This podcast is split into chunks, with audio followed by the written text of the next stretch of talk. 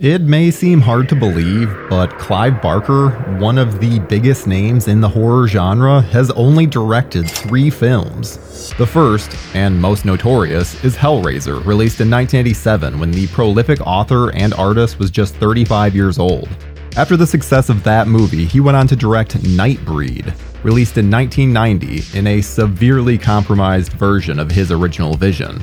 That experience may have given others pause, but Barker wanted to delve back into the film world with a very different kind of project.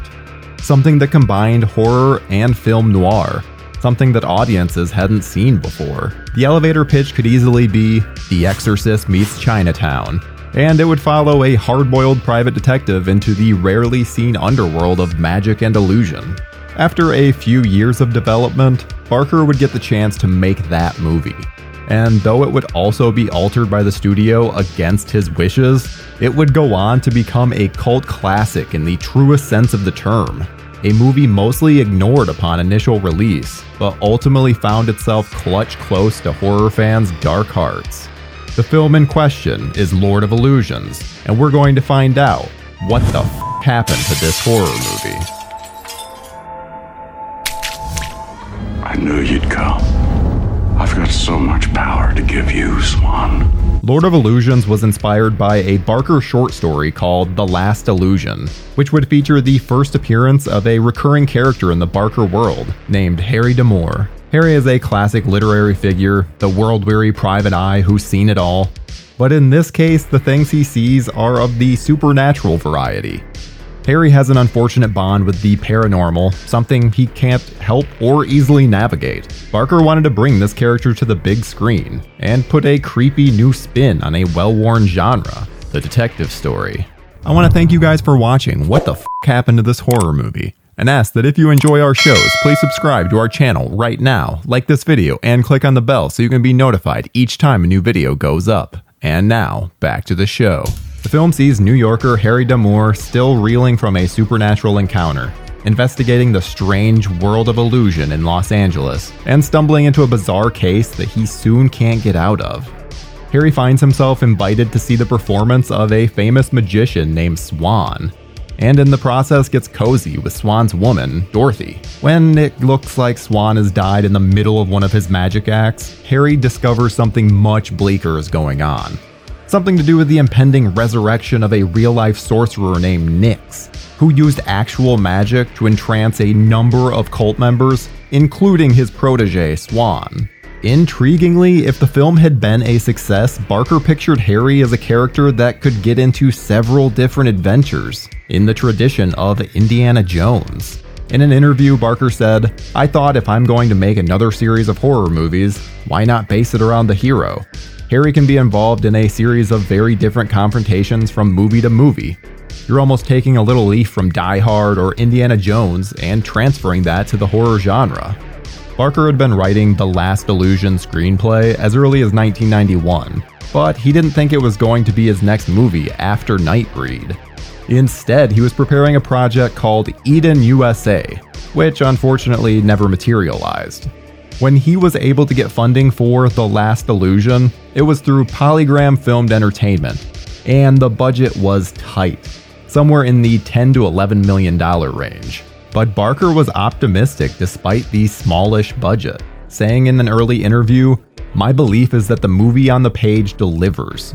My duty now is to put that on screen as clearly as possible, with as few compromises as possible.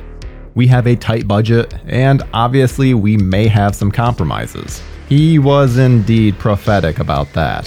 For the role of Harry D'Amour, Barker cast Scott Bakula, fresh off of Quantum Leap and looking for something a little darker to play with. It would turn out that Bakula embodied everything Barker had imagined when he wrote the character. Barker later said, He's the Harry I've had in my head for eight years. No word of a lie. When he stepped on set in costume for the first time, I thought, this is wonderful. This is the man I've been writing about for eight years. And that's a real thrill to see an actor so beautifully embody somebody than you've been writing about for such a long time. It's a real thrill.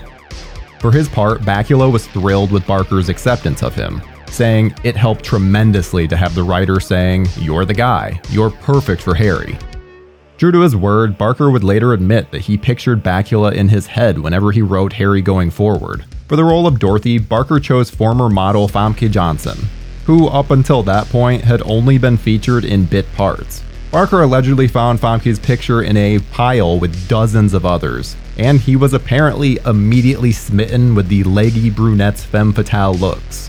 Barker's bet paid off, obviously, as Famke was soon cast in the 007 sequel, GoldenEye, which would be released only three months after Lord of Illusions. For the villainous Nix, Barker cast Daniel Von Bargen, who would go on to be best recognized as George Costanza's idiot boss, Mr. Kruger, in the final seasons of Seinfeld. Barker allegedly had to convince Von Bargen to actually take on the role, as the actor wasn't immediately interested in the character or the genre, saying, I originally passed on the script because most of what I saw was this far out evil guy. It's a pretty interesting place to go to, to basically play a renegade evil spirit embodied in a human form, you can't play him maniacally evil. That's too predictable. I just saw blood and I kinda turned it down the first time I read through it.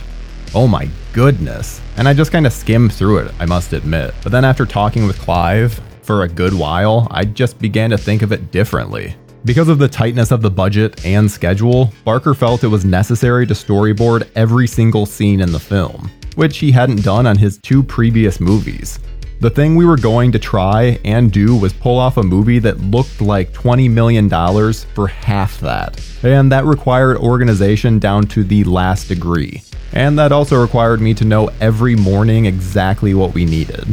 There wasn't going to be time for me to play the indulgent director, there wasn't the money for that. So that meant planning the whole thing from the boards and keeping to the boards more or less, which is pretty much what we did. Production took place on location in Los Angeles, with studio work being conducted in Culver City. The title at the time, like the story the film was inspired by, was still The Last Illusion. Clive very clearly wanted the movie to be half film noir, half horror movie. But he would soon find to his surprise that the studio was in more of a horror movie mood. It's worth remembering that this was 1995, and the revival of the genre with Scream was more than a year away. But while horror may not have been so hot, the studio still wanted a simpler picture than the one Clive was crafting. After post production wrapped, the film ran a lengthy 121 minutes. The studio started screening the film and found it ran too long, and the audience was a little antsy with the more straightforward elements of the plot. Clive would later say, This self willed collision of genres, horror movie and detective film, caused the studio some headaches when I first screened Lord of Illusions. They wanted a simpler picture, with less emphasis on the noirish mood. Clive battled the studio, something he was no stranger to after enduring many headaches during the post production of Nightbreed.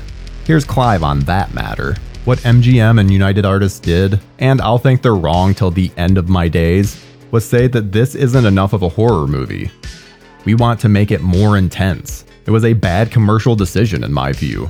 They wanted to take out some of the detective elements. I said no. Part of the point of the movie is that this is a genre breaking film. It moves from film noir to horror and back and forth, and that's what makes it work. But MGM and United Artists were adamant. They said, We're going to take this stuff out. Either you do it or we do it. So I said I would take it out so long as they promised me that a director's cut would come out on video and Laserdisc. Surprisingly, despite his reputation, Clive didn't have too many issues with the MPAA. Although they did make sure to cut some of the blood out, though plenty remains. One sequence that follows a few cultists leaving their families the worse for wear was cut because it was just too ghastly.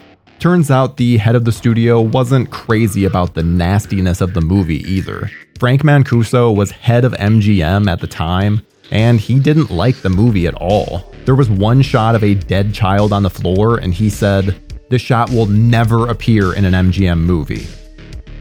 As it turns out, it did, because I took it out, and then when he wasn't looking, I put it back in. I knew he'd never bother to see the film again. If you watch very closely, you can sometimes see the soul escaping. The movie was shortened, going from 121 minutes to 109. which is still rather long for a horror movie. As Clive later noted, not so much of the gore or guts was excised, but the character work. And though, of course, his name is synonymous with horror, this was not to the author's liking. He would say, One of the things that happens is that if you take a few dialogue scenes out and pare them down, the acts of violence get closer together and the feel of the movie is more intense. Now, suddenly, you have this picture that is really going for the jugular and doesn't give you a moment to breathe. Of course, I took out what few moments there were where the audience was actually allowed to breathe. And at the second screening, the numbers doubled. They said it was the scariest movie they'd ever seen. Also removed was a sex scene between Harry and Dorothy, which Clive blamed on the audience's apparent discomfort with the intimacy on display. He would later say, It surprised the hell out of me. I don't know why. I think horror fans are used to sex scenes being a prelude to death they're used to sex scenes being about murder, and this one wasn't.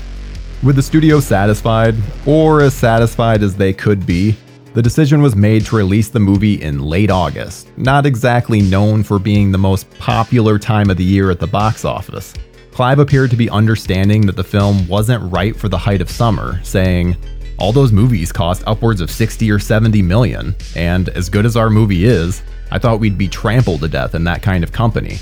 So we decided to wait until those guys had run their spectacular course. I was born to murder Lord of Illusions released on August 25th, 1995 in the United States and grossed a little under $5 million on its opening weekend. Not terrible for that era, but clearly not Boffo business. It ultimately ended its theatrical run with around $13 million, and while most people would ultimately forget about the feature, a director's cut released on Laserdisc that restored the cut footage and gave the film some extra life. In 2014, Scream Factory released a restored version of the director's cut on Blu ray, further ensuring the film would get rediscovered by a new generation of horror aficionados. And hopefully, it has gotten the attention it deserves, because while it's not necessarily as startling as Hellraiser or as ambitiously bizarre as Nightbreed, the film is a clever and engrossing detective story, with some really memorable visuals and some pretty darn good writing. Scott Bakula is really enjoyable as our downtrodden private eye, and it's a shame we haven't got to see the further adventures of Harry as Barker once fantasized we would. Still, the character has lived on in Barker's literature, so those of you compelled by him in Lord of Illusions would do well to track him down on the page. I mean, that's where the strangest magic is usually found anyway.